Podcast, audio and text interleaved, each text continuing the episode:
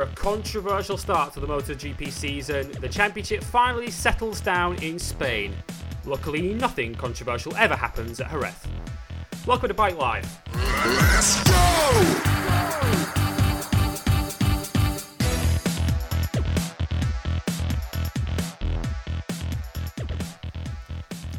Yes, this is episode 58 of Bike Live here on Motorsport 101 as we look back on absolutely nothing of consequence that happened last weekend. So we're going to turn the clock back a little bit further than that as we look back at some of the classic moments that have taken place in MotoGP history around the Jerez circuit, the host of this weekend's Spanish Grand Prix, the start of the European season in MotoGP. So we will look back through the archives to talk about some of the great moments that have happened at that circuit uh, some more controversial than others over the course of the next hour and a half or so. We'll also talk about a lot of the big news that has broken since we last spoke here on Bike Live, um, as the pieces of the puzzle for next year's rider grid lineup are beginning to fall into place, particularly at KTM.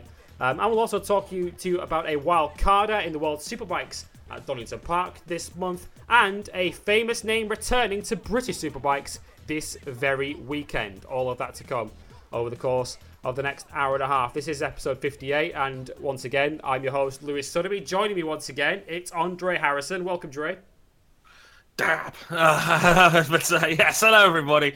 Welcome back. Um, good to be back as always. Um, sadly, Bex is unavailable. She's at the darts, and now I hate her even more than usual.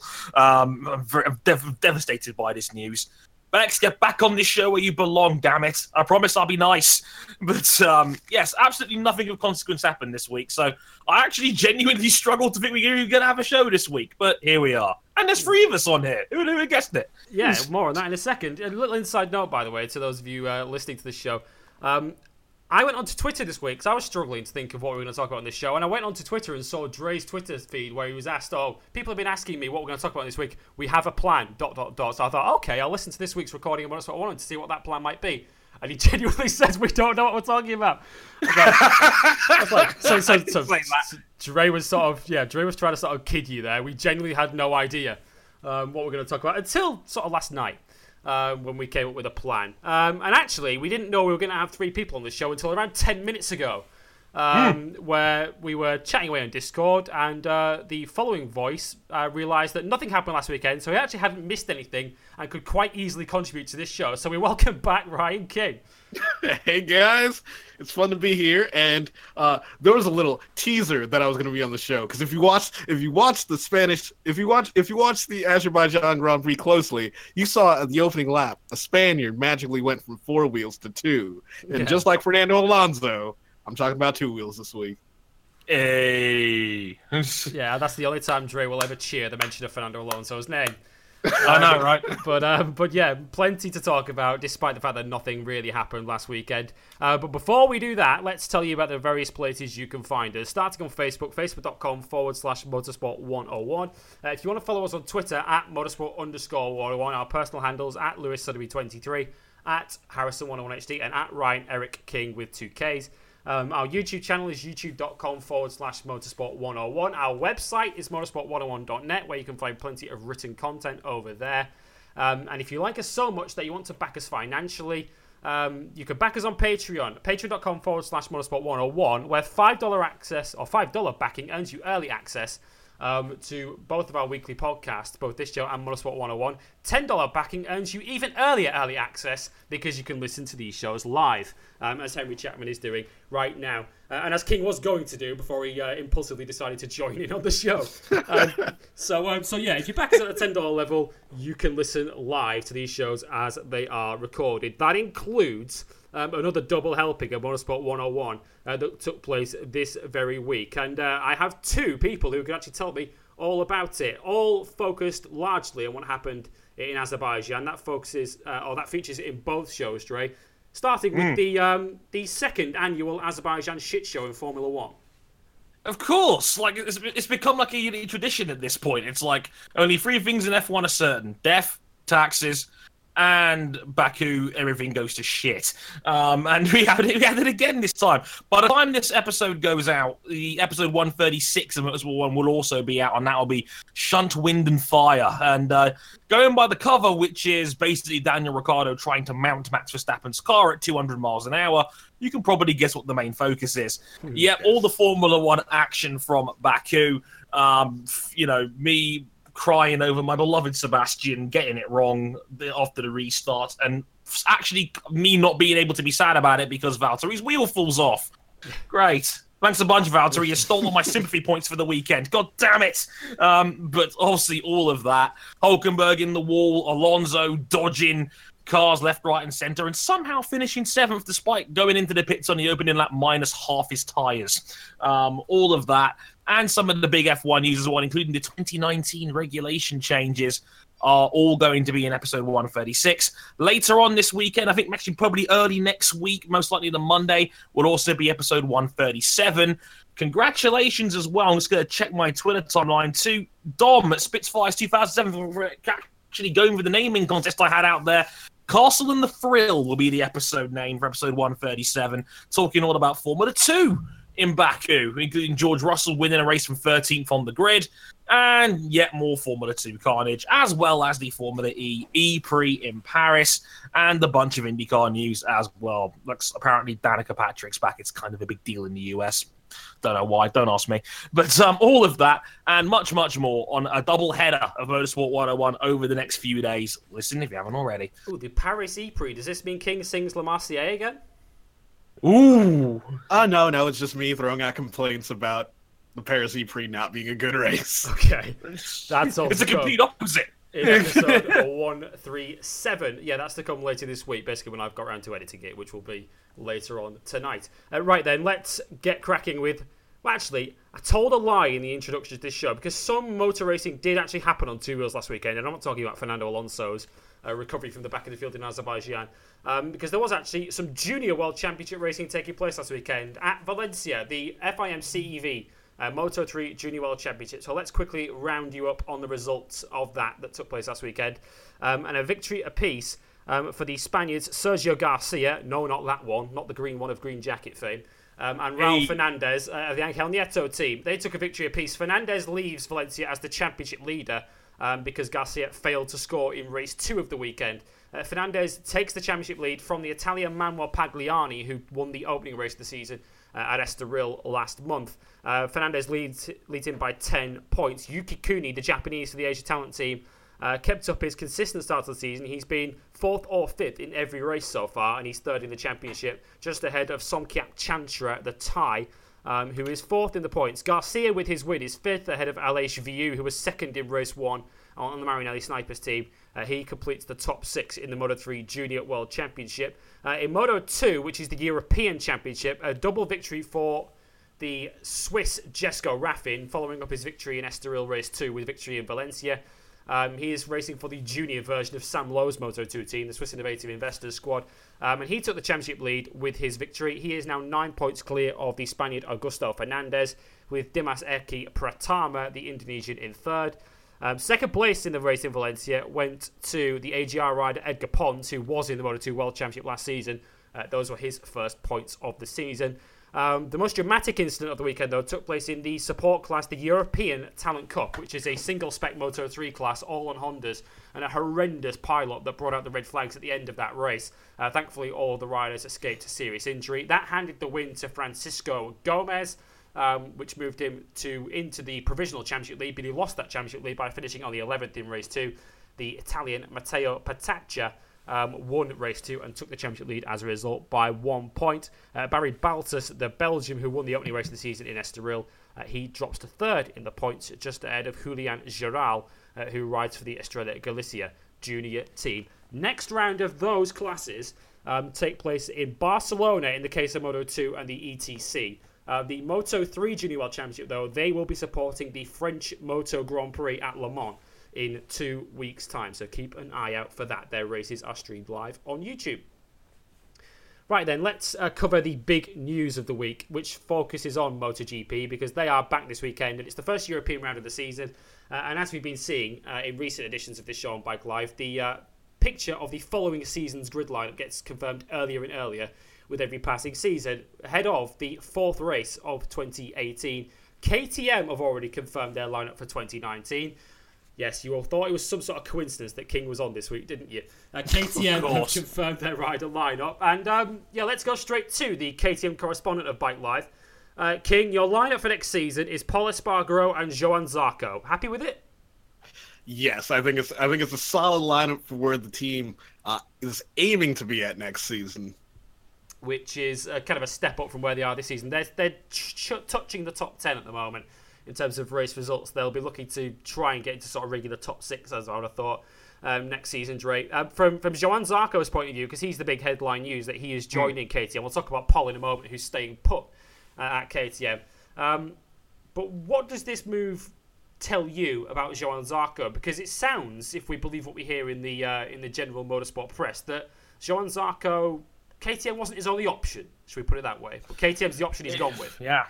Yeah, it looks like going to um, Gavin Emmett that uh, Zarco turned down a seat at arguably this team in the sport right now, and that is the Repsol Honda team. Uh, apparently, Honda did give him an offer. So, um, whether it would be for the Repsol team or whether it would be for um, the LCR team, because they still have not confirmed Taka for next year, who knows? But if the the fact that Zarco was somewhat hinting um, at not being Marc Marquez's teammate makes me think it came from Repsol Honda itself. Um, and I have to say, that's a very brave move from Johann Zarco to turn that down. Um, openings at that team don't happen very often. We obviously we've seen Marquez is the best rider on the planet right now, and you know you throw that in there in combination with um, Pedrosa, who is an 11 year veteran of the team. Um, I'm more surprised that Honda was like, "Yeah, we're going to get rid of him. No, we don't mind. We don't mind curbing him to get Johann Zarco." Um, which kind of says it all to me, really. That's very interesting. That's probably why Pedrosa's not been confirmed yet for 2019 as well. But um, no matter which way you slice it, very, very bold decision from Zarco to turn that down and basically bring KTM up, which is what he was kind of hinting at when he was interviewed in the press conference earlier today. And from, King, from from Zarco's point of view, I mean, he's no doubt looking to he's looking for victories. He's looking for perhaps a MotoGP World Championship in the future. And KTM is still a little way away from that. Um, but if he was offered the, the opportunity to join Marc Marquez at Repsol Honda, I mean, you've got to have an ego to try and win a, a MotoGP World Championship. But if you're Johann Zarco, is your best chance of beating Marc Marquez to a title to do it on the same bike or to do it with a different bike that's arguably going to be stronger? Because I defy any rider to walk into Marc Marquez's own team and beat him on equal footing. Yeah, that that that seems to be the situation here. The the reasoning behind this is like, do you really think you could beat Marc Marquez with the same machinery, or you could hope that you know two or three years down the line that KTM is going to give you a bike capable of being better than the Honda that Marquez is on? Yeah, Drake, because we, we, we look at Dani Pedrosa and he, he often gets sort of criticised purely because he's not as good as Marc Marquez, which is a pretty cruel thing to criticise someone for. Yeah. Um, but you've got to say, I mean, we're not saying that Johann Zarco isn't great. He is, but if Dani Pedrosa can't beat Marc Marquez on equal footing, and Pedrosa was in the team for seven or eight years before Marc Marquez arrived, then what hope has Zarco got? Indeed, Marquez was was superior to Pedrosa the moment he walked through the door, and you're absolutely right. I mean, and, and Zarco realized that he knows that, like, and, and to be fair, most people know that listen, to, you know, they, that listen to Zarco and they've seen MotoGP the last few years. Marquez is doing shit on that bike that literally no one else on the planet can do.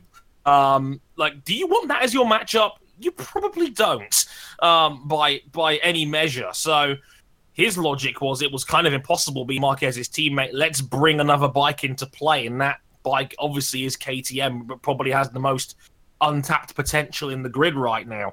Um, yeah, you're absolutely right. I mean, it's it's a it's a big deal. Pedrosa is a is a stunning bike rider, especially for his for his physical um, limitations with him being so small.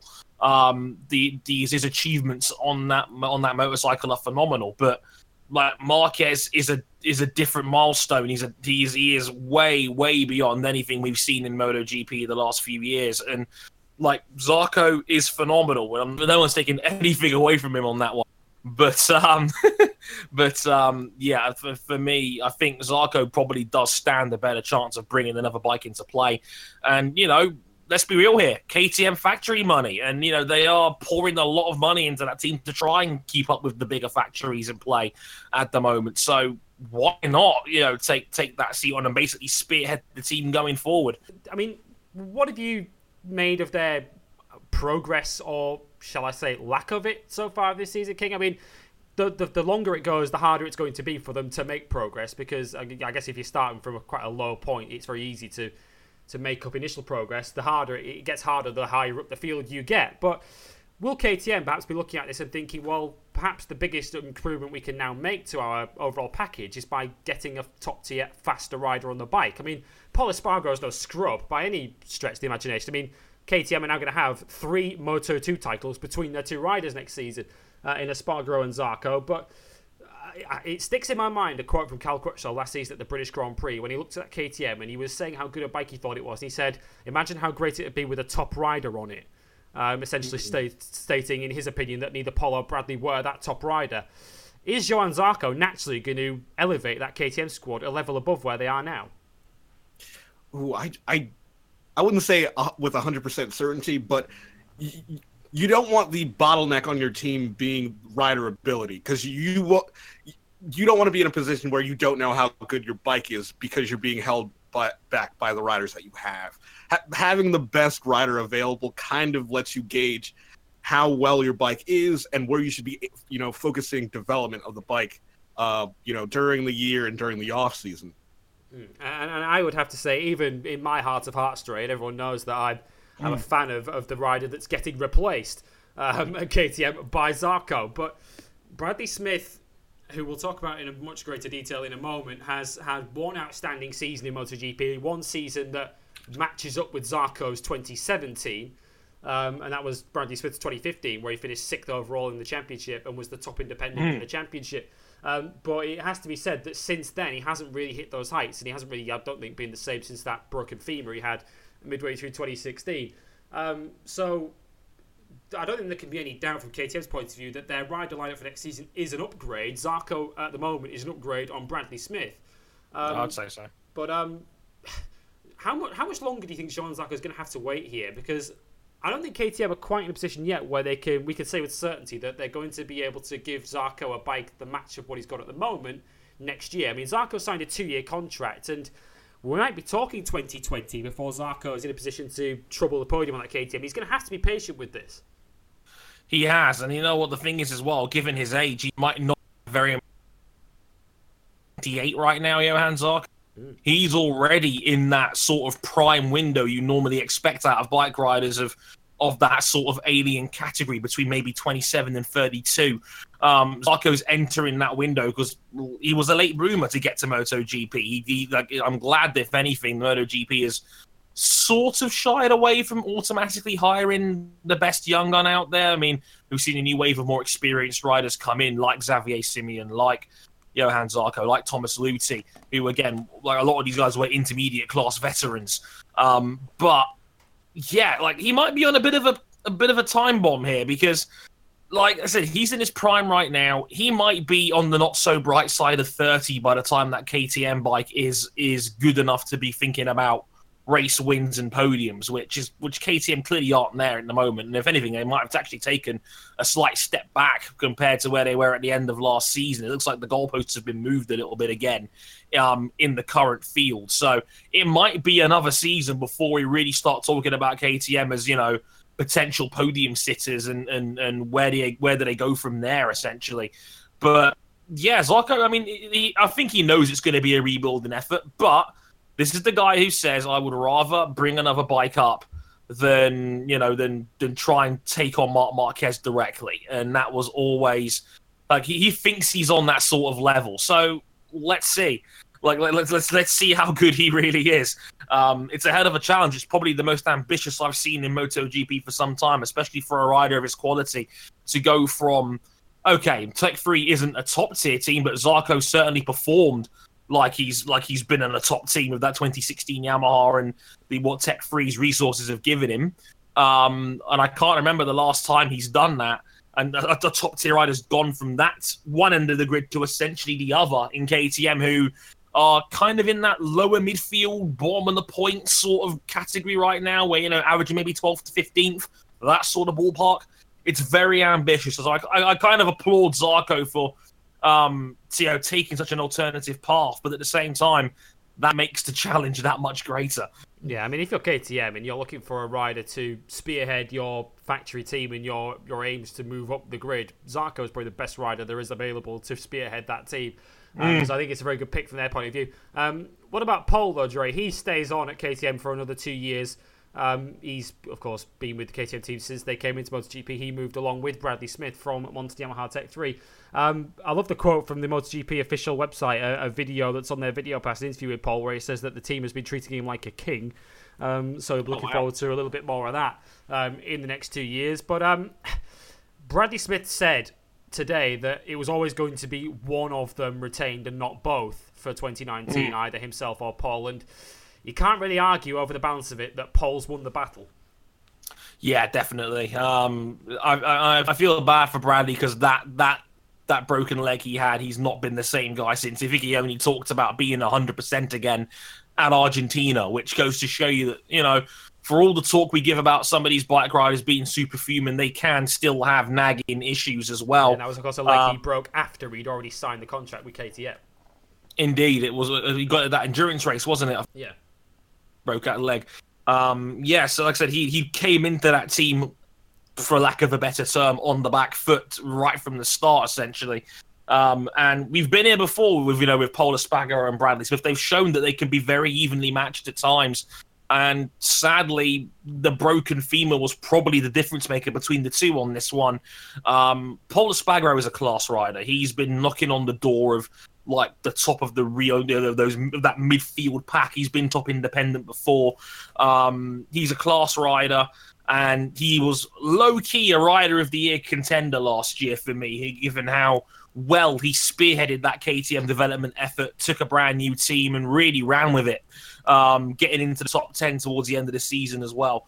Um, he's done fantastic work for KTM, and you know it, it, that for that reason alone, I don't think it's a surprise that um, KTM has chosen him over Bradley Smith. I do have a genuine level of empathy for Bradley because, he, again, he was he was in a he was in a bad situation right from the start, having to impress um, for a, for a brand new team when he was never 100% to begin with, and your teammate is a familiar guy who's beaten you in the past. Um, it, it it didn't look like a good sign at all, um, which is a shame for Brad's, but. Hopefully, he'll have other plans for 2019. Mm, yeah, it's difficult to see at the moment what those plans would be. I have to say because what, what kind of worries me from from Bradley's point of view is that some teams may look at him and consider his. I mean, he's Bradley Smith's not old either. He's what 26, 27. Um, but some teams may look at him and think, are his best years behind him? As as we've just mentioned, his he hasn't really hit the heights of 2015 since he suffered that horrendous broken femur um, at Oschersleben uh, the year before last. Um, so there's that concern with Bradley Smith as to whether he will ever be able to reach those levels and those peaks again. Um, But also, he doesn't come and never has come with a great deal of sponsorship behind him, backing him, um, which seems to be because if I'm thinking of the kind of the level of seat that Bradley Smith could potentially legitimately try and attain next season, you're looking at one of those independent uh, Ducati teams. I would have thought for Bradley Smith. Um, That could that could work. um, but that for me would be his best shot of a sink next year in the Premier class. Um, and you know Xavier Simeon, whilst you know, there's no question that Bradley's a better rider than him. Bradley thrashed him when they were teammates at Tech Three a few years ago in Moto Two. Simeon has several zeros behind his um, his name in terms of sponsorship from RTL, which Bradley Smith doesn't have. So I kind of worry where Bradley Smith goes. Henry Chapman is listening in live on Patreon suggests that he may well potentially look at World Superbikes. Um, I think that would be a good move for Bradley, but he's he'd have the same problem that Scott Redding has had, uh, or potentially had last season, and that Loris Baz is finding himself this year. Um, that if you move from MotoGP to World Superbikes and you're not a top rider, what kind of seats are you going to legitimately find yourself in in World Superbikes? Because Indeed, it's a very established field. Exactly. KTM, uh, sorry, Kawasaki aren't likely to change either Jonathan Rea or Tom Sykes, and even if they did change Tom Sykes, they probably change him for Razgatlioglu, the Turk, who's in uh, the junior team at Puccetti. Um, Ducati have got the likes of Rinaldi and Forrest, who they could easily promote up, and I, I don't think they will potentially go for Bradley. So there's it, it, this season now suddenly becomes very important for Bradley Smith, who's got Mika Kallio wildcarding alongside him at Jerez this weekend in the MotoGP class um, with KTM, and Bradley Smith is now racing for his for his career legitimately, certainly in MotoGP, but he is racing now to try and put himself in the best potential job for 2019. At the moment, I wouldn't have the first idea where that would be. So um, we'll see where Bradley Smith lands um, in 2019. Um, finally, on KTM though, King, there's been also been speculation that they're going to announce their Tech 3 KTM lineup soon uh, in MotoGP, and Hervé Poncharal has already talked up the possibility of pairing his current rider, Hafizh Syahrin, with Miguel Oliveira, who is KTM's lead rider in the Moto2 class. Um, that would surely make perfect sense for KTM. With Oliveira, he's a rider they're going to want to keep tied down because he's clearly one of the top prospects in the, in the intermediate class. And having Tech 3 as their junior team is the perfect vehicle to move Oliveira into the Premier class and give him some experience. Yeah, like I, I have this interesting quote from uh, KTM CEO Stefan Pierer where he says, "quote Our long our long term strategy is to move riders all the way top all the way to the top with us. Many big stars have started on KTM uh, 125 bikes. Any you know name drops Marquez, Stoner, Vinales, but he says." He, he specifically mentions Binder and Oliveira are the perfect examples of you know riders who've stayed with KTM their entire careers, and I, I think that's their like you know their long term goal goal to have this system from Moto three all the way up to Moto GP where they can keep riders in house. Mm, Yeah, they they've got that, that ladder now, that production line of talent. It, it goes further than that because they have they essentially have two MotoGP teams. So you consider that two tiers. You can go from factory team to satellite team. You can then go to Moto two. It looks like KTM are going to now be a supplier of the Tech 3 Moto 2 team. So it looks like the Tech 3 Moto 2 team with Poncharal are going to continue, but they're no longer going to be running their own chassis. Uh, they're going to be a Tech 3 Moto 2 team as well as Pr- probably um, for the best. yeah, with KTM motorcycles next season, um, which will keep that team in the class, but obviously they will now run KTM's as well. Um, as the factory team does. We've got KTM's own Moto 3 team um, that currently runs Darryn Binder, but KTM have always had this strategy in Moto 3 where they, they may well have a, in inverted commas, factory team, but they supply equal equipment and equal treatment um, to all of their Moto 3 teams, as Marco Bezzecchi's proving this season. He's not in the factory team, but he's doing a brilliant job and he's already won a race for them.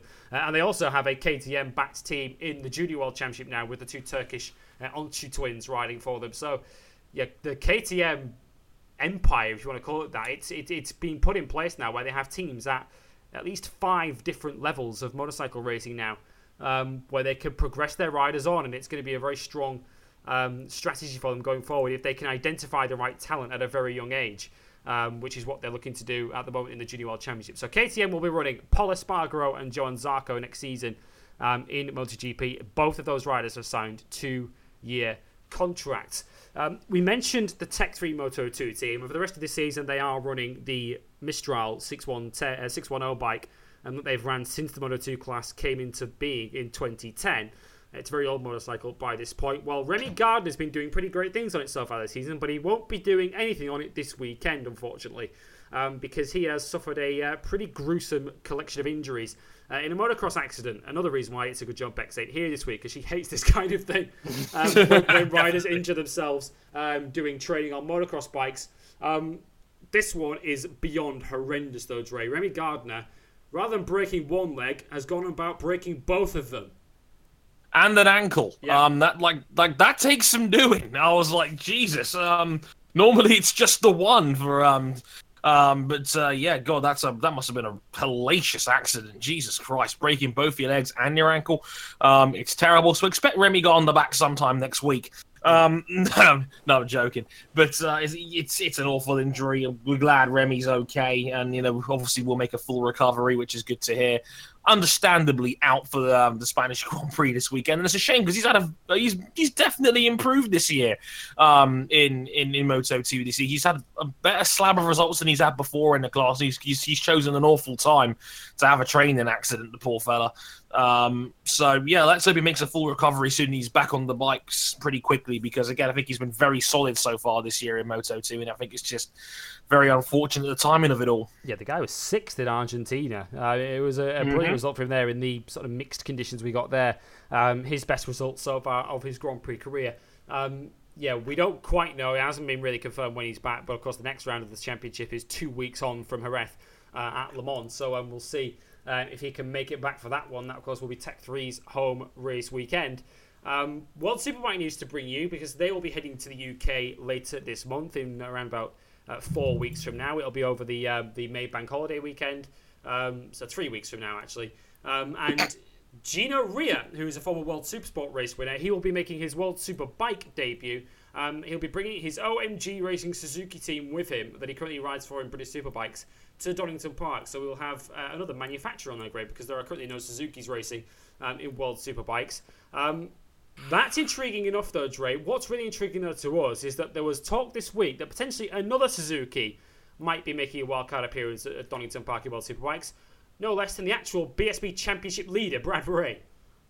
Indeed, the Milky Bar kid is strong and tough, and he might be going back to run to try and win another. Um, yes, like it, it looks like Buildbase um, the Buildbase Suzuki team tried to put an entry through to run as a wild card for this weekend. And hey, why not? Given Bradley Ray's form around Donington so far this year, um, not not a terrible idea. Bradley was asked about it, and he kept tight-lipped about it onto Twitter's. Um, so I'm not entirely sure what that means. Nothing's been officially announced yet. Donington is coming around the corner quite rapidly. It's only three weeks away. Um, so nothing's been said yet. But from what they've been hinting at, it looks like they're going to try and get Bradley Ray on the grid for that as well. Like I said, why not, given his form so far this year? Yeah, we desperately want to see this. It would be brilliant to see Bradley Ray, um, uh, who's still 21 years old, let's not forget, um, riding in the World Superbike class um, on his Buildbase Suzuki um, in three weeks' time. And you know there, are, there is no question, I think, in our in our minds that Bradley Ray will be riding in the World Superbike Championship very very soon in the future. But it might well happen a little earlier than we all expected. Um, as I mentioned before the, the show started, it would lead to a bit of a confusing scenario for a friend of the show, Greg Haynes, commentating on this for Eurosport, because he would have Gino Rea, spelled R E A, Jonathan Rea, spelled R E A, and Bradley Ray, spelled R A Y, all in the same field of racing.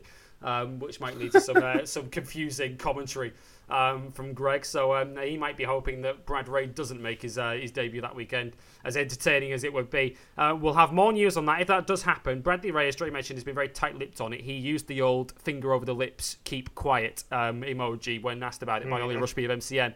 Um, earlier this week, and um, yeah, I'm firmly of the view that if he wasn't going to be doing it, he'd have just said, "Nah, it's not happening." Um, so we will see. We hope it happens because it would be brilliant to see Bradley Ray, the British Superbike Championship leader, uh, racing in the British round of the World Superbike Championship. Um, one other piece of news to bring you, and this one's exciting too. Um, because British Superbikes are back this weekend. We'll preview it in a little more detail at the end of the show. Um, they're at Oulton Park over this early May bank holiday weekend. Um, and a very familiar name is returning into the championship. The multiple champion Ryuichi Kiyonari returns to British Superbikes. Dan Linfoot, we told you about who's injured at the moment, um, possibly going to be back for Snetterton, which is the next round of the British Superbike Championship following Oulton Park. Um, he's still out injured, but it's a fascinating replacement, Dre. I mean, Kiyonari on his day is as good as anyone that British Superbikes has ever seen, as he's proven. He's won championships, but he kind of left the championship um, as a a rider who we kind of question mentally as to have gone as a force in British Sure. Superbikes. So for this one-off return, I'm fascinated to see which Kiyonari shows up at Oulton.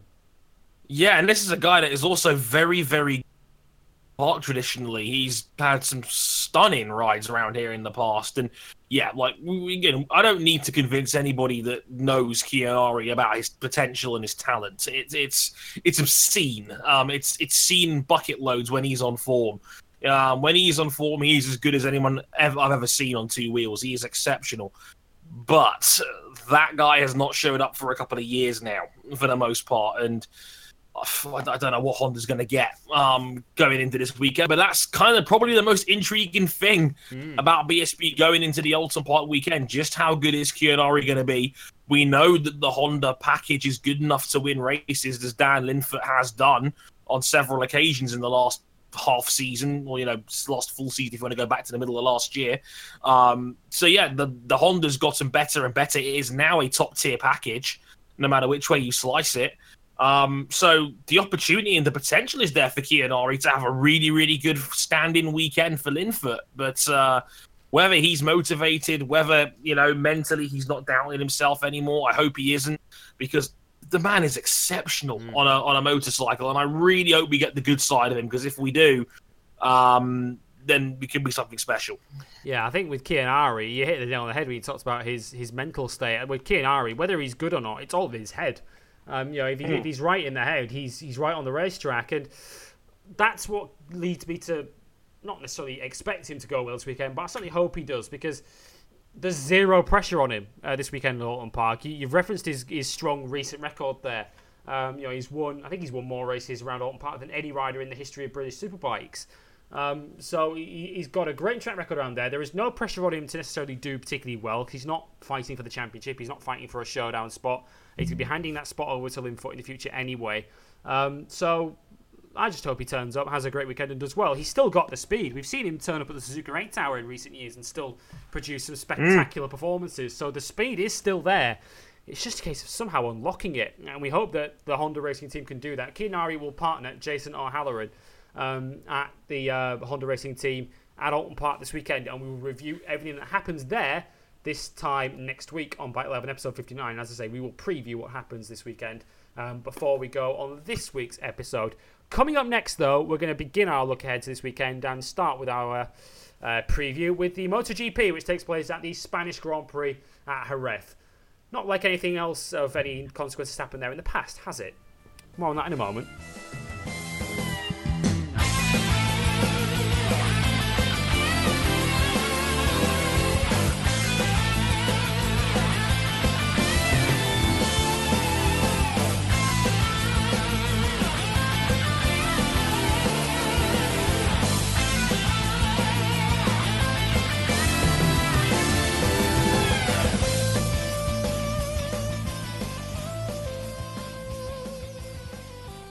This is episode 58 of Bike Live, and let's take a stroll down memory lane and look back on some of the classic moments that have taken place um, in the Spanish Grand Prix history uh, at Jerez. Henry Chapman, before we started the show, referenced the uh, the famous collision between Criville and Doohan at the final corner in '96, one of the uh, most famous track invasions in the history of motorsport um, that followed uh, that one. Um, but we're going to go back to 2005. I think when most people, Dre, think of Jerez and think of controversy, they immediately think of 2005 um, because of the final corner of that Grand Prix. Um, and I know this is not necessarily an incident that you want to relive too many more times um, because it was one of the most painful memories of your childhood. Um, Yes, but- it was. um, but let's un, uh, let's peel back those wounds anyway uh, for the purpose Ugh. of entertainment. Um, and and the battle between Valentino Rossi and Sete Gibernau. And, and to set the scene for this, this was a year when the Spanish Grand Prix FF was the opening round of the season, um, as opposed to the fourth round as it is now. Um, and I mean, would you say this was pretty much the final nail in the coffin as far as the uh, Valentino Rossi Sete Gibernau rivalry was concerned? Because Gibernau, Yeah. Had already been told at the end of the previous season, after the famous track cleaning incident in Qatar, that he would never win another race in MotoGP by Valentino Rossi, uh, a prophecy that proved to be absolutely correct. Um, and Brad, uh, Valentino Rossi ensured at the final quarter of the Spanish Grand Prix at Jerez that his prediction did indeed come true. Indeed, that was like the last time we really saw Sete Gibernau anything near his best on a motorcycle, maybe ever again. Um, yeah, it's it. This one's still a little bit raw to me, unfortunately, from 2005 because again, I, 13 I those guys. on. 13 years on, it's still it's I still can't get over this one um, because I've, I've said it before in previous written columns on the website and whatnot that I grew up a Gibernau fan in a house full of Valentino fans. My dad and my brother um, uh, were huge Rossi nuts back then, so me being the Gibernau fan, watching those two go to war at Jerez, it was a tense occasion to say the least. Um, and and I still to this day remember Toby Moody actually calling it before they got to there. But it's like they're gonna hit, they're gonna hit, and it's like you where Rossi was planting the bike, you knew there was going to be contact. You could see, I'd say maybe 50 yards before the apex of the corner, you saw was going to do, and it doesn't make it any less painful that he did it. Um, it is still one of the most iconic moments in MotoGP history. It's in every montage you can ever think of for modern day MotoGP action. Um, two riders at the absolute top of their games, um, and basically yeah, basically Valentino Rossi rewriting the rule book on what constituted as an aggressive overtake. Um, essentially, race control sat on their hands. They let the result stand, and Valentino Rossi would, would take another glorious win. And yeah, as, as you as you alluded to, that probably was the final nail in the coffin um, for the Sete Gibernau, Sete Gibernau's career really in top flight motorcycle racing. He was never the same dude after that one. I think the combination of of injuries and mind games, and then later on uncompetitive machinery. It was the beginning of the end for Sete after that point. Marco Melandri kind of became the guy for, for Honda after that for a little while before um uh, before other guys took over like Hayden and Pedrosa and whatnot. But yeah, that kind of really was like the end of an era for Sete, and yeah, it's uh I'm not bitter about it at all, honest. No, not at all. Can, can you tell listeners? Uh, But like, like when you say it's been used in like every MotoGP montage, that's that's probably like one of the, some of the first on track action I've ever seen of MotoGP when I first started watching like Mm. MotoGP years ago, and again. Me coughing there was me rewatching it again for like the first time probably like eight years, and man, it was mm, it was a moment because they were they, they were shoulder to shoulder on the run down to the corner. Yeah, Yeah. I mean, it, it goes back further than that because they, I mean, Valentino Rossi makes an error earlier on around the final lap that lets Gibernau through, and uh, Dre mentioned Toby Moody's commentary where you could see it coming. I think we could all see something coming because Rossi had blown it earlier on the final lap, and you knew he was going to have a go. You knew he wasn't going to let it lie there because it was Gibernau. He wasn't going to let him win the race that easily. Um, and it, it kind of makes me think of, of Le Mans last year as well, where Rossi made a mistake halfway around the final lap, and you knew he was going to try and do something in the remainder of that lap to try and rectify it. And in that case, of course, it was a crash um, that sent him down. But but yeah, King mentioned the fact that it was one of the first pieces of MotoGP footage he ever saw, and for me, it was the it was the moment that changed me from being a sort of fence sitter that would watch the occasional MotoGP race to I've got to watch this every single weekend now because I've, I've got I've got I've got to see what happens next between these two. I mean, I was already aware of the Rossi Gibernau rivalry in the history, but that took it to another level, Drake, because it was in Spain. It was in Sete Gibernau's home turf, and Valentino Rossi essentially. And it's something that would even seem unthinkable now, given how popular it is. But at that particular moment in time, Valentino Rossi made himself public enemy number one at Jerez.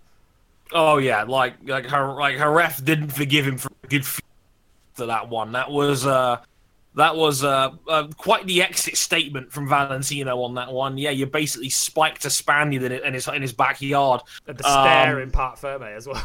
Oh god, it was it was cold. I think Sete wanted to knock him out after that one. Um, he, he, he didn't go full Max Biaggi on that one, unfortunately, or, or fortunately, depends on when they look at it, I suppose. Um, Fight Club. Um, but um, but um, yeah, like I said, it, like that was back then. That was a that was the the crowd splitter like we had in like, like we had in Sepang in 2015. That's that might be the only other time it really happened where it was like you had to sort of take a side on this one. It's like, were you on the side of GP racing is anything goes, no holds barred, and you were in support of Valentino, who was probably at the peak of his popularity in that era. At that point in time, he, he won multiple championships by that point with Honda and Yamaha, and he was the biggest name in the sport by a country mile, or were you one of those traditionalists like me who was who supported Sete and was really salty about the whole thing? And I was like, how dare Rossi do such a thing? Um, turns out most of the people I think eventually got back on Rossi's side on that one. You know, a few a few celebrations and fancy stuff later, and everything was forgiven in the end for Valentino. But yeah, as you say, at the time it was a big crowd splitter. It was a it was one of those incidents to kind of force you to take a side. It was one of those, you know, headline column inches sort of moments where a sport can go far beyond its, its usual realm of popularity. I mean, it's like again to compare it to Sepang in 2015. How many, I mean, I'm sure King will back me up on this one. How many guys that never fought a MotoGP suddenly had two cents on, on, on how the sport works when Rossi and Marquez clashed at Sepang? Like Jason Plato was giving opinions on this shit. Like Plato, you don't watch bikes. Like, like Yeah, the Jason hell are you Plato, doing? the, the king of the clean overtake. Yes, of course. Trad- Traditionalist Jason Plato. Um, but uh, yeah, like it's one of those sorts of moments where it grabbed an entire new, an entire new section of fans. And again, Lewis, you you're the walking proof of that. That you know, it, it it's what sucked you in permanently. Yeah. Um, and I'm sure you probably weren't the only one on that camp on that one. And No, that's it- that's it the helped. power of, of, of yeah. Yeah, it helped that 2006 came next as well. the following season, It just did. to, uh, It just did. completely pulled me back in and um, just erasing the hopes of me uh, falling out of love with the sport. Because it has to be said, from that point, as we kind of mentioned earlier on, 2005 didn't actually end up being that great a season from there because Gibernau just faded away as a real force, um, and Rossi won that championship with plenty to spare. Um, as Marco Melandri kind of came through and ended the season as, as the runner-up.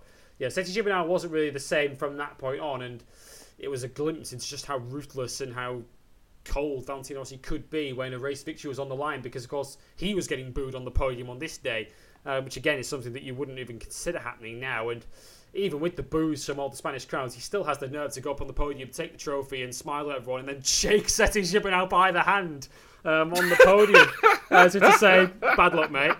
Um, which, uh, Oh. and Sete, you could see there was that moment with Sete where he wanted to just ignore him, but he sort of turned to Rossi and sort of politely shook his hand when you, you knew he just wanted to, to headbutt him. Um, and, Oh. and yeah, the, the two both went in very different directions from that point on. Sete Gibernau, of course, is now Dani Pedrosa's rider coach um, in MotoGP, whilst Valentino Rossi is still racing um, at the top of MotoGP, which is which again is incredible to think. We've got- 13 we've years got- later. Yeah, we've got a stat on Valentino Rossi to tell you if you haven't seen it on social media. It's an amazing stat. We'll give you that later on in the show. What he will actually achieve this weekend, which is mind-boggling. Um, but moving forward from 2005 um, to uh, 2006, the very next year, and the other extreme really for Valentino Rossi, where he encountered Toni Elias, and it wouldn't be the last time he'd encounter him over the course of that season, because Toni Elias would take Valentino Rossi down at the very first corner of the 2006 season. Um, as Valentino Rossi, who'd qualified pretty poorly, I think he qualified something like 11th on the grid, um, and was then ended up taken out by Toni Elias at turn one. And in the end, Dre, much like 2005 in the opening race set the tone for the season that followed, it was kind of the same in 2006 because this would be a season where Valentino Rossi would be plagued with bad luck throughout the year. Yeah, it was like the racing gods had basically come together and said, "Okay, Valentino, we've collectively had enough of your shit." It's time for someone Um, else.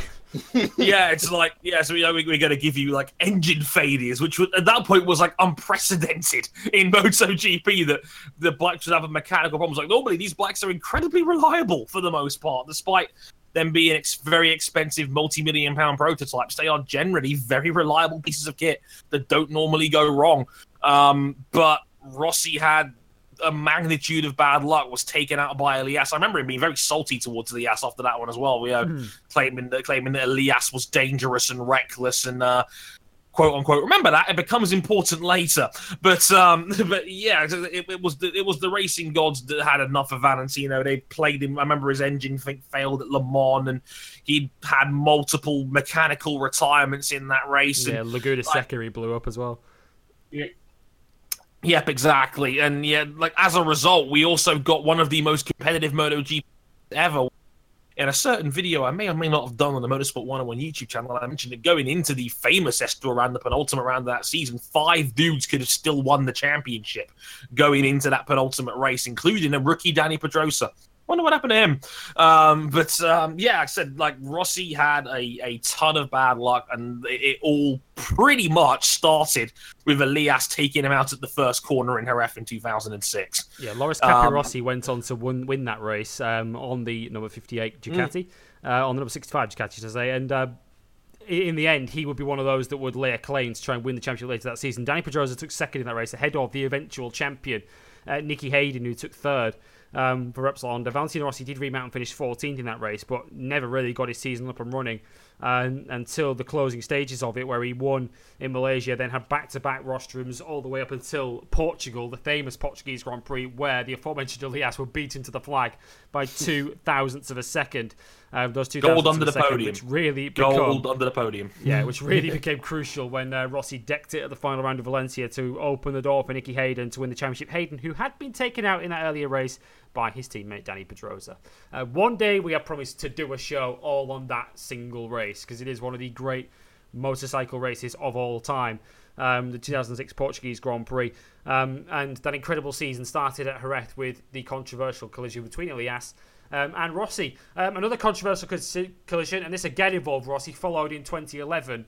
Um, although this time, Valentino Rossi didn't come out of this one even remotely well. Um, this this race in general, Dre, just needs rewatching. It is another chaotic race. I think the only Spanish Grand Prix um, at Jerez that I can remember to take place in wet conditions. Um, and Mm.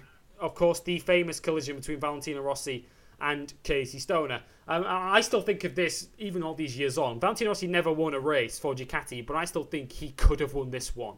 Um, this was the one This he was could the have one. won because he was the fastest man on track until he lost the front at turn one. And of all of the people for him to scoop up and take out of the race, it was his old rival Casey Stoner. Um, who he took out. His Um, nemesis. his nemesis, who uh, he tangled with at Laguna Seca three years prior. Um, First of all, the first funny instance from that race. Everyone remember all of the Stewart, all the uh, marshals trackside, around seven of them at that corner. They all went to try and push Valentino Rossi away. None of them went to help Stoner, which I thought was amazing. they all rushed to Valentino's Ducati, and Casey's waving at them, thinking, "Anyone want to help me, guys? Because I need to get going too." Um, Valentino Rossi does remount and finish fifth. Um, but it, it led to one of the famous quotes that we've all heard in motorcycle racing, where Valentino Rossi went to Stoner's garage to apologise post racing. Casey Stoner, first of all, asks how his shoulder is, because he injured it the previous year, and then says, Your ambition outweighed your talent. cold, cold blooded from Casey Stoner. That was like I could not think of a better diss than that in the heat of the moment. You have, the- need to have the- some serious stones to say that to a nine time world champion. but that's exactly That's what Casey Casey Stoner, yeah. Stoner was. That's Casey Stoner. Casey Stoner doesn't give a shit who you are. Casey Stoner will put you on blast, and the man is like it's the Aussie in him. He's completely fearless, and he has like no fear of repercussion for anything he says. That's just, that's just the sort of dude Casey is, and yeah, like he had every right to be a bit aggrieved on that one because yeah, Rossi just tucks the front going into turn one. It's a classic Haref turn one, turn one crash. Really, just the problem is that Casey happened to be on the apex when it happened. Um, just loses the front, collects Casey underneath. Um, again, Casey was already ticked off that, as you mentioned, the stewards all wanted to get Valentino back up and going again. Nobody gave a shit about Casey in the gravel. He was out as a result. Rossi goes on to actually still take a, a solid chunk of points in fifth. Um, it, it, it was like the perfect storm for Casey to be really salty about this situation. And he just took it out on an apologetic Valentino. Uh, and then Casey was basically not here for any of this, um, basically. And so to torch him, um, which I thought was quite funny and still is to this day. But um, yeah, that was the. That was the one there. I felt like Valentino probably could and probably should have won that race in Jerez because no one is better in wet conditions than him on, on those sorts of occasions. Ducati was always a bit of a, of a wet weather specialist bike anyway. That chassis, the heavier chassis, seemed to come into play more when it was wet. And yeah, he just made a silly mistake, collected the one man you do not want to piss off um, in, in, in, in those sorts of situations because Casey had already had beef with Valentino again, going back to 2008. Um, and the Laguna Seca, again, one of the all time classics, at least the first half of it is anyway, um, in terms of a, a, a dogfight between Valentino and Casey they're going all the way. Um, Casey never liked the fact that Valentino would always take it too far. And, uh, well, that was like the justification Casey Stoner needed to to basically give Valentino Rossi the business um, in in the paddock after that one. It's, uh, yeah, another another classic incident, one of many in that mental 2011 race. Yeah, I still think back to because I've got the DVD of uh, a decade in MotoGP that uh, that they brought out, Mm. um, and it includes uh, that incident. And it, I just love the way it's directed and put together because they show the incident, they show the apology and the conversation that Rossi and Stoner have, where Stoner puts Valentino Rossi on blast. And then immediately the closing shot is a shot of Casey Stoner in the garage just shrugging his shoulders at the camera to say, "This guy don't give a shit who you are." Um, even if you're Valentino Rossi. It, it's a it's a brilliant, brilliant moment, and and a great Grand Prix as well. Um, it's it was in an era when MotoGP was kind of at its lowest point in many ways, but certainly in terms of grid numbers, only 17 riders started that race um, back in 2011, which is seven short of where we're at now, and. Um, there were only three, well, four makes of motorcycle with Ducati, Honda, and Yamaha all in the field, and the one Suzuki of Alvaro Bautista in that field as well.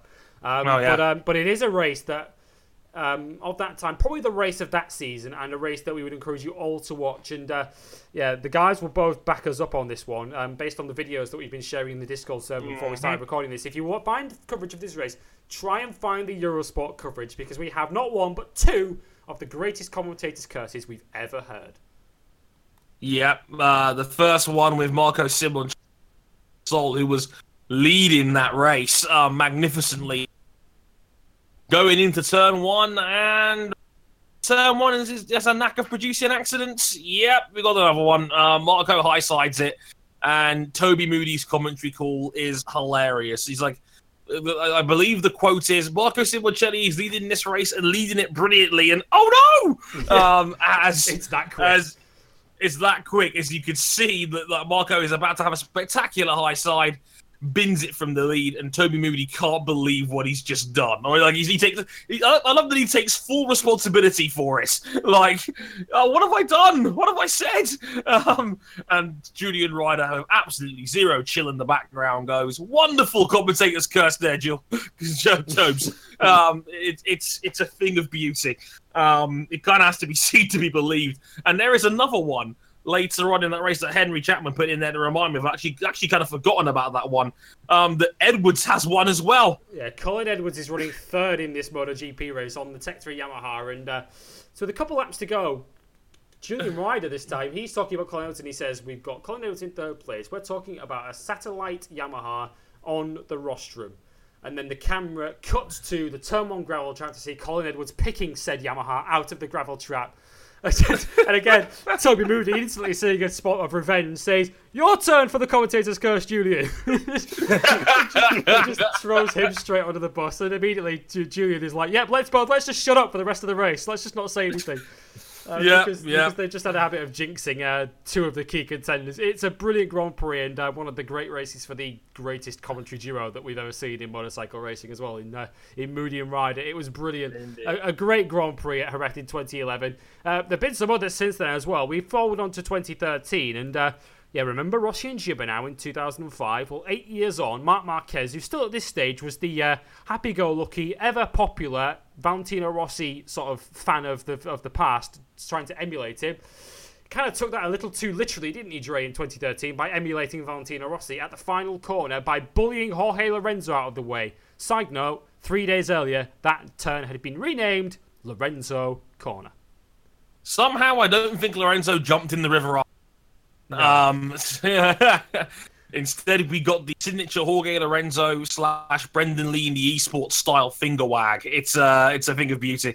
Um, you can see, you can tell Marquez was a fast learner, so it's like okay, Lorenzo corner, hairpin bend, park the bike on the apex on the left. And you will take the position. It works every time, and it did. Marquez pulls it off, and yeah, bumps Lorenzo off. I think it was for third place. That actually it was second place that day, I believe it was. 'cause I think Yeah, Pedrosa was already won, down yeah. the road. Pedrosa won, and then Marquez had, had, had beaten Lorenzo off the apex using the Valentino Rossi signature move at the hairpin to take second. And I remember Lorenzo wasn't very ugly. Like Marquez offered the handshake. Uh, and Lorenzo was like, oh, he didn't even look him in the face and just gave him the finger wag, like, no, no, no, no, no, no. Like, what are you doing? And it's like, well, Lorenzo, you better get used to this because it won't be the first time he does something like that. Um, No. But yeah, And, and I, it sort of, when I look back on that as well, it, I think that was really the moment. I know Marc Marquez had already won a MotoGP race by this point in, in the Circuit of the Americas, place where he happened to have quite a handy habit of winning, as it turned out. Um, but he, but he, I think this was the moment where he really announced himself as not just the rapid rookie that we all thought was going to win the odd race, but I think that this was a moment where we thought, oh, you know, he's, he's here to win the championship immediately because he is taking on, at that point, the reigning MotoGP world champion, Jorge Lorenzo, and showed no signs of any intimidation. If anything, he was just dishing it out to Jorge right from the off drain. And like I say, that was a moment where Marc Marquez, who I think was still being viewed as not really, I don't think many people even at that stage would take him seriously as a potential title winner that year. Everyone thought it was going to be Pedrosa versus Lorenzo for the world title um, in 2013. But I think that was the moment where Marc Marquez said, I'm here to win this immediately. yeah, it was it was like the dawn of like of the terror of Marquez was just starting to begin right there and then. We just how good Marquez was until a, a, probably a few rounds later on. So he took the Sachsenring and started that trend of just dominating in Germany. That middle of the season was where Marquez was at his absolute strongest. Um, and yeah, it all started really Jerez. I mean, he had that COTA win, but yeah, completely like like completely unafraid of being willing to uh, take on anyone on two wheels. Very reminds me a lot of Johann Zarco now, where Zarco has always talked about like being completely just like unabashed, zero fear of what's in front of him. Um, it doesn't matter who you are, what your reputation is. I'm going to take you on, and I'm going to punch you in the nose, and that's exactly what Marquez did at the start of his GP career, essentially. Um, and yeah, it, it, you can pretty much trace it back to this one. hmm. uh, another incident we have on our, our, list of classic Spanish GP incidents is 2015 in Moto 3, where Danny Kent takes the victory, but that wasn't really the story. The story was Fabio Quartararo. Um, who at that stage was in his rookie season in the Grand Prix World Championship, having won the Junior World Championship prior to that. Um, and he went for the final corner dive bomb that had previously been seen by Rossi and Marquez. And actually said as much after the race, after this failed attempt to win the Grand Prix. Um, he locked the rears up, slid wide, finished fourth.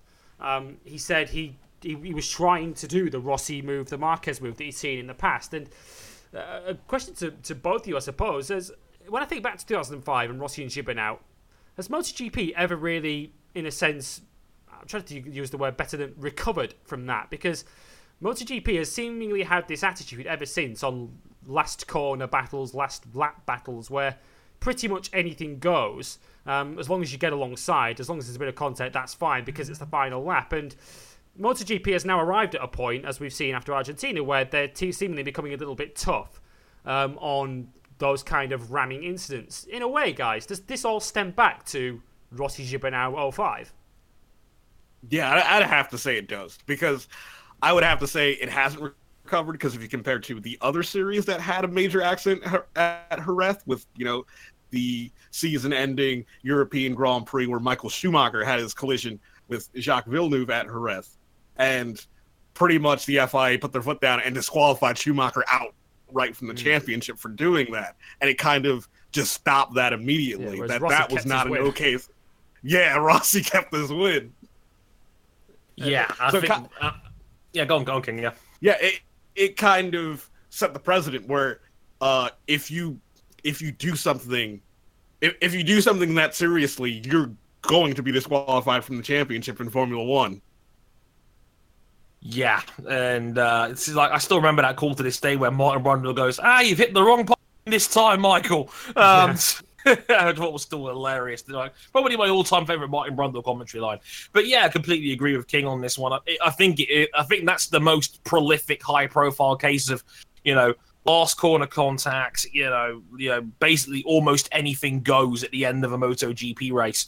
Um, race direction didn't want to get involved, and that kind of set the tone feed for a good decade, really, of you know race direction will not intervene in a last corner incident, basically, until you know years down the road And now they're starting to tighten the wick on this a little bit um, as the as the bikes get faster and the, and the, sport gets a little bit more dangerous and we're seeing more and more incidents like this happen across the board um, I think now race race direction is starting to, to change their tune on this essentially, which you know probably for the best in the grand scheme of things. Um, but I think again, as King alluded to, you, I think you can go back and circle this from from from, from Jerez 2005 as the one where you know the tone was set for basically the modern day MotoGP and the last lap feud essentially. Hmm, yeah, it's I think it's it stemmed from that where yeah, last laps have essentially become an, an anything goes, you know, no holds barred kind of kind of event. You can do what you want because it's the final lap of the race, and it looks now as if MotoGP is now starting to get a little bit tougher on this and and decide that they have to have boundaries, whatever stage of the race instance occurring. Um, there's one other race that we decided to highlight um, from Spanish Grand Prix of the past, and I genuinely did not know when I put this in that King was going to be appearing on this week's episode, but it's kind of handy that it's here um, because we can't really do nice. a rundown. We can't really do a rundown of some of the great, um, you know, performances, the great incidents, the great rides um, around Jerez without mentioning 2016 and Moto 3 and the first ever victory for Brad Binder, uh, the first victory of what will become his championship winning year. Um, and King, it's fair to say that if there's a way to win your first ever Grand Prix in your career, going from last to first is a pretty special way of doing it. Yeah, last to first in Moto 3 of all categories is probably something that is going to be on your CV for the for the duration of your career. It is. It's it's an incredible, incredible result to have on your CV, and yeah, it's amazing when you go back at this, Dre, because it's easy to forget the, the circumstances surrounding this. Because it's easy to look at Brad Binder's season and think, oh, he won several races that season, so why should we really look any deeper at his first of them? But yeah, he, he qualified up the front, had to go to the back of the grid because of some illegal engine mapping on his bike, where the essentially the wrong file name had been created and it was it wasn't the correct file. And anyway, some sort of some sort of very convoluted technical reason where they breached the regulation. He had to go to the back of the grid. Yeah. Started. It, it, the- it, it was named "Win from the Back" dot JPEG. Yeah, basically. he was, uh, he was starting 30th backwards. I think it was something like 32nd on the grid. He had to start Brad Binder for that race. Yeah. Um, sliced his way through the grid. Didn't just slice his way through the field, but he sliced his way through by around half distance and then gapped them and won by 3.3 seconds. It might be the single-handedly most dominant in like like like dry Moto 3 race I've ever seen and will probably ever see. Um, to have like to have that much pace in a Moto 3 race when these bikes have what 60 horsepower and the fact that you know it's it's it, those marginal gains are, are are so so hard to find that I, I, I still watched that race in awe. I did not know how on earth Binder was able to pull off again to not only you know carve his way through the field, almost took out his brother by accident. Darryn is in there as well. Um, in the early period of that race, he, I admitted that in the post race. He almost took his brother out, which, which would have not not gone down so well. Um, but yeah, he, he gapped his way all the way to the front of the field and then gapped them to, to, to win the race comfortably as everybody else got into a dogfight for second. I think Nico Bulega was second that day um, with that brilliant double. Was it the double pass at the hairpin? I'm going to say it was. Um, Um, taking his first ever pole that weekend too. Yeah, if if memory serves. But um, yeah, it was an unbelievable race that you know we'll probably never see again in dry conditions. Just to have that much of a pace advantage over um, over everybody else, especially on a on a tight and technical track where you're not going to have the toe like you are in other races like COTA or Argentina, where you know it's easy to follow. Like he's done that at Jerez. It's it's it's an unbelievable, very special performance from Brad Binder on that one, and um, I'm, I'm glad it got pulled in as much as King was here, and you know it's easy, it's, it's easy to wax lyrical, but it's well worthy of a mention because uh, Binder was spectacular that day. Yes, because he was riding for the KTM squad um, that particular day. Yeah, would go on to win the championship, and he, would go on to do a very, very similar thing uh, at Valencia at the final round of the season when he went off on the first lap, dropped outside the top 20, and still came back to win. Um, he kind of made a habit of that over the course of that season. Brad Binder, um, a sensational um, championship winning season, and I remember us having him on the show shortly after that win as well. Um, oh, what a great guy he was, Brad Binder. Um, he'll be in action this weekend in the Moto 2 class um, with the same Red Bull KTM Ajo team. And, and, let's look ahead to this weekend. Um, we might as well start with Moto 2 since we're talking about Brad Binder. And um, a fascinating one this Dre, um, with uh, Francesco Bagnaia heading to this as the championship leader, having won two out of three. Last year, this race was won by Alex Marquez, who kind of came into this race last year under a bit of pressure, having seen his teammate Franco Morbidelli win the first three races. It's kind of deja vu again. Alex Marquez once again heads to his home Grand Prix under serious pressure. And I think, if I remember correctly, last year it was the breakout performance from Pecco Bagnaia in the Second, Moto yeah. He finished second that day. You know, he was a few seconds further back, but that was like the first real Pecco had arrived moment in Moto 2. Isn't that kind of ironic that now we going into this race and Pecco's the championship leader and one, two out of the first three, and Marquez is the one getting the question marks again? Hmm. Um, it's it's kind of funny how that's played out in the end. Um, yeah, you're absolutely right. Pecco's been the class of the field so far. He's won both of those those two races. He has won. He was very very good in. He was very tactically astute, paced it incredibly well. Um, you know, maturity well beyond his years for a bike rider, and yeah, this is this is a big round for Alex Marquez. He again, he, he tends to go well here. He was very strong here when he won here last year. He broke Frankie Morbidelli into bullied him into making a mistake, and Morbidelli went down. That ended his early win streak, and they were like, "Oh, look, Alex Marquez is coming back. Nice." Um, so he, yeah, he he won it at a canter last year, uh, mostly because of um, the, the yeah, he tactically was able to break Frankie on that one for the first time. Yeah, who then fell Um, off. Yeah, exactly. So I I wonder how this one will play out. I mean, uh, on paper, I think Alex Marquez has got more pace probably in him than any other rider in Moto 2 at the moment, but. Um, as, as again, that, that's we all know with Alex Marquez, that's never the full story. So, um, how that story ends will be very interesting indeed. Mm, yeah, Moto 3 uh, as well this weekend sees the latest chapter in what is initially shaping up to be a head to head between the two Spaniards for the title, Jorge Martin and Aron Canet. Um, and will no doubt have something to say about that as well. But I, I guess we're hoping, Dre, that this weekend we'll see a return to the more traditional Moto 3 racing. We haven't really had uh, one of them yet this season. I mean, the first race of the season was a straight fight between Martin and Canet. Um, Argentina was a raid affected race that Bezecchi just cleared off and won. And the Circuit of the Americas never really produces great Moto 3 racing because it just spaces the field out. I think we're due a good Moto 3 group battle at the front, aren't we? We are definitely due one of them, if you ask me. Um, it's it's kind of weird that the season played out. COTA just isn't conducive, really, to you know to, to close, tight racing. I think we've I think we've really caught on to that now in the last um, couple of years now, and you know Qatar again ended up being a two horse race. Really, was a, it was almost like two separate races in one. It was the solo dogfight between Martin and Canet, and then everybody else fighting for third. Um, so I guess you could kind of say it was kind of a pack race in Qatar. Just Yeah, not, was just, not for third, yeah. yeah, just one for third rather than first. So hopefully we'll get the best of both worlds this weekend. I mean, Jerez again, it, it, like the, like we- we've seen it before. You tend to get a leading group of four or five dudes that are up there. So in theory, we should get one of those again. I hope it does because again, we've not really seen that fight for a win um, in terms of a, in terms of a, of a madcap pack race like we've had before. So I'm very intrigued to see how this one goes as well because uh, we're not. I- I'm still not entirely sure about the state of play in the field at the moment. I'm curious to see how that one goes.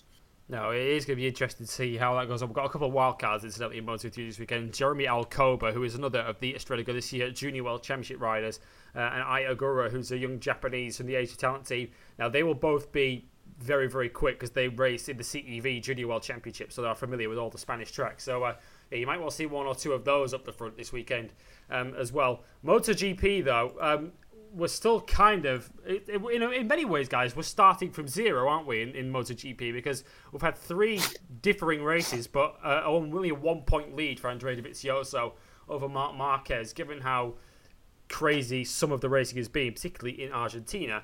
Um, so, who are we expecting to be up the front this weekend? Dovizioso doesn't go particularly well around Jerez, nor do Ducati. Um, whereas Honda dominated last year, Yamaha dominated the year before, but hated it last year on a pretty low grip surface, a surface that has now been relayed. Um, but does Marc Marquez justifiably start this one as the heavy favourite? Um, in my opinion, no. Um, uh, which is something I'm, I'm surprised I'm even seeing in public.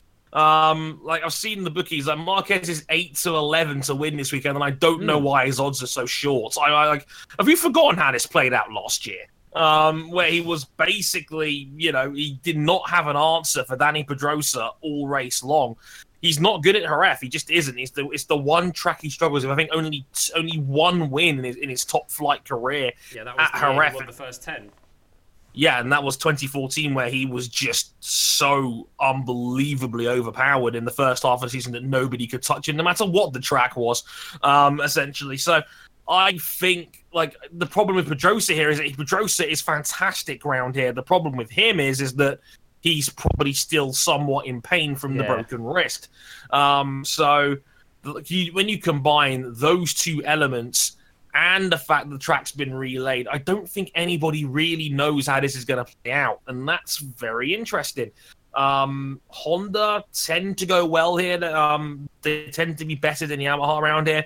Maverick's been strong around here in the past. Valentino has won around here, I think, nine times in her F in his career. Um, so he loves it around here as well, especially if it's dry. He'll be right up the front, I reckon. I think Valentino's due a good weekend, and I think it's gonna, I think it's going to come here. Um, so this, I think, is probably the most hyped round I've been for MotoGP so far season, outside of the opener because it's the opener. But um, the way it is right now, like there's a lot of question marks, and I'm looking forward because I think like the European part of the calendar is a bit more representative of what we normally get in MotoGP. It's a bit like Formula One in that sense, where once you start getting to Europe, you start getting a better idea of what, of where, how the field is playing out, and the the first few races have been such crazy outliers that I don't know what the state of the field is at the moment. So I think once we get past Jerez and then into the European calendar proper with you know with Le Mans and then Catalunya, I think we'll, we'll start getting a better idea of how the field is playing out. Um, but uh, I got nothing for you on this one apart from get on Pedrosa at seven to one. That's all I'm saying. yeah, King, what about you? I mean, Honda had a comfortable one-two last year with Pedrosa and Marquez, and Cal Crutchlow was confident he would have joined them had he not fallen off in that race. I mean, as Dre says, the big question around Pedrosa is just how fit is he? Um, because if he's fully fit, he's shown that he can win around here several times in the past, but yeah, we're still not really sure just how quick every various manufacturer rider combination is, are we? Because of the first two races being so mixed up. Uh, we're still not really yeah. sure what we're dealing with. Yeah, like I, I, I really don't feel confident in picking a winner. I would feel more confident in picking the riders who I think I would see in a top five. That is how unsure I am. Yeah, it is very, very difficult to call. Dre mentioned the Yamaha riders. Um, if you go with the bookmaker that Dre himself works for, I know Dre cannot bet with them for obvious reasons. Um, you can you can get Maverick Vinales is 92 second favourite behind Marquez. You can get eight to one on Valentino Rossi to win this weekend. You can get 25s on Zarco and Crutchlow um, to win this weekend, which, looks very, very good to Crutchlow goes well around here. Yeah, and um, tell you who else goes around there, and it'll be a real shock. Jorge Lorenzo, 33 to 1. Uh, this wow. weekend, uh, he was that's the, an each way shout. Yeah, he was on the podium last year on the Ducati. Um, so we'll see. Ducati are a team I'm going to be watching very closely this weekend, particularly Dovi, because um, I said on last week's show, I'm still not so sure whether Ducati have really made the steps from last year that we were hoping for in terms of being better around their weaker tracks um, because they weren't particularly strong in Argentina. They weren't particularly strong either um, in Texas, um, two of their weaker circuits last season. So will they be any better this weekend? Um, Dovi does not particularly like Jerez, so we'll, we'll see how he goes. Um, and also Yamaha, who had a dominant 1-2 here two years ago. Valentino Rossi leading home Jorge Lorenzo, and then they sank without trace last season on a very low grip track surface. Now, with the surface being relayed this year, will we see Yamaha back up the front again? You'd have to expect um, that they will. So it is going to be a fascinating race weekend, and maybe we'll get a true picture um, of what the 2018 MotoGP season is going to look like. Um, Andrea Dovizioso, as I say, goes in with a one point lead. Um, BSB are also in action this weekend. They are at Oulton Park. Bradley Ray going, uh, well, seeking to try and extend his championship lead. Um, and we shouldn't be too surprised, Ray, if Bradley Ray is up the front this weekend, because this was really the first circuit last year where we saw Bradley Ray arrive as a true front running force in BSB. Indeed, it was. Indeed, it was. Um, like in that, in that showdown last year, I was like, "Oh, look, Bradley's here." Um, whoa, okay. Um, that was quite the crazy weekend in general. Was a showdown last year, but uh, yeah, once again, this was like the, the coming of age for Bradley Ray, and uh, now he's coming into this round arguably an even better rider now as championship leader, um, and a guy that you know was, was coming off that double victory in Donington and a pair of solid results at uh, Brands Hatch in the Indy layout. So like it wouldn't surprise you if you if if you had Bradley as favorite for the weekend. I wouldn't blame you if you did. I would I'd expect Jay Dixon to be up there as well. He's also very strong at Oulton Park as well. So this could be another um, round where like the guys that are lurking just in that showdown sort of area, the guys that are in that ballpark, um, are going to come to play again. I think with the, the usual big boys. I think I think I, I think Haslam will be up there as well, quite because he, he loves Oulton Park as well. That's going to be another one that's gonna that's going to be interesting too. Mm, yeah, well, we'll keep a close eye on that. It's going to be a fascinating weekend. Racing, as I mentioned, takes place on Bank Holiday Monday this weekend at Oulton Park for the British Superbike Championship. So, uh, yeah, make sure you tune in on Eurosport in the UK um, for that. Let's see if uh, a number of the riders have recovered from their trip to Alton Towers in time for this weekend. Um, we'll, we'll wait and see. Uh, join us next week on episode 59 uh, of Bike Live, where we will uh, look back on everything that happened this weekend, both at Oulton Park and at Jerez as the MotoGP Championship returns to Europe and the British Superbike Championship um, arrives at Oulton Park for the first of two visits um, this season. Um, before we go, though, let's mark your card for next week, not just here on Bike Live, but also Motorsport 101, um, because it returns once again next week. Now, this might be famous last words here, guys, but I'm not expecting a double helping next week because Really? much like much, but much much like Bike Live this week, we're in the kind of tricky spot where none of the triple crown that we cover on Motorsport 101 are taking place this weekend. So, uh, short of RJ eulogising about a potential Fernando Alonso victory for Toyota at the uh, six hours of Spa, we Oh, might be struggling. For fuck's sake. King, um, you got any Uh, ideas for next week? Ooh, no, no. Like we literally only have sports cars because I believe besides six hours of Spa, IMSA is going to be at Mid Ohio, and We- that's we- pretty much it. We're, we're, not, we're not doing sports cars. I'll be forced to break the pair of you two's necks if we go cars on a regular basis. I don't think it won't happen, King. I will Where's this find super season hype? Yeah, I, I I think it'll just be a fundraiser where we just try to raise funds to buy Cadillac DPI. Yeah, like yeah, wait, yeah, I heard Wayne Taylor ra- selling their Cadillac, and it's a it's a beautiful freaking race car. It's like, so King, how much is in the? Uh, how much is in? I I have no idea. Uh, back us on Patreon. Well, yeah, yeah. Like, like, we'll do it so we can buy a prototype. But on serious, seriousness, yeah, we'll probably do a bit of it. Their their uh, silly season, no, sorry, super season. Um, at the six hours of Spa, and we'll probably crack into the mailbag again just to pad it out for a bit because you know, fewer questions are always fun. Ain't that right, King? yeah, don't, don't kill us, Netherlands. Don't kill us. Yeah. The Dutch, the Dutch love us. They, they, they never send anything all our way, right? Like, I- listen, listen. Like Dutch, look, Dutch fans. Listen, viewers. If you hold off for next week, I will buy a Michael Van Gogh shirt. Okay, I'm one with the people. Okay, you know what? I might even get a Barney shirt because because everybody loves Barney. So you know what? We'll settle for that. Okay. But eventually, we'll probably pull something out of our asses for episode 138 next week. Somehow, I don't think it'll be a double header. Just a hunch. Just on. Mm. We shall see. Whatever happens, episode one three eight. He says casually checking the uh, the list of episodes because we uh, we seem to add extra ones on episode one three eight next week. Um, on Motorsport 101, Probably. and episode fifty nine uh, of Bike Live to come as well as we break down the MotoGP and BSB action um, this weekend. Uh, my thanks to uh, Andre Harrison and to Ryan King at the last minute for joining us uh, this week, and thanks to all of you for listening in and downloading. The places you can find us between now and our next episodes facebook.com forward slash motorsport 101. On Twitter, we are at motorsport underscore 101. Uh, on YouTube, it's youtube.com forward slash motorsport 101. Um, our website is motorsport101.net, and if you want to back us financially and earn yourself early access to both of our weekly shows, um, both Bike Live and Motorsport 101, then head to Patreon. Patreon.com forward slash Motorsport 101. Backing us at the $5 level earns you early access to the podcast. Backing us at the $10 level earns you access to our Discord server where you can listen to these shows live. Bike Live actually living up to its name now, now that it takes place in the Discord server. Um, as I said, my thanks to Andre Harrison and to Ryan King for joining me this week. We'll be back next week um, for another helping of Bike Live and Motorsport 101. Until then, from the three of us, it's goodbye. Bye.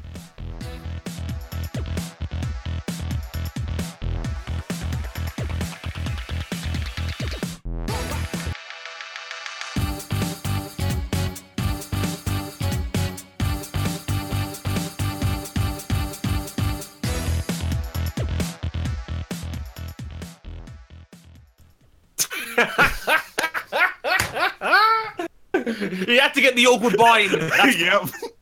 brilliant. That's magnificent.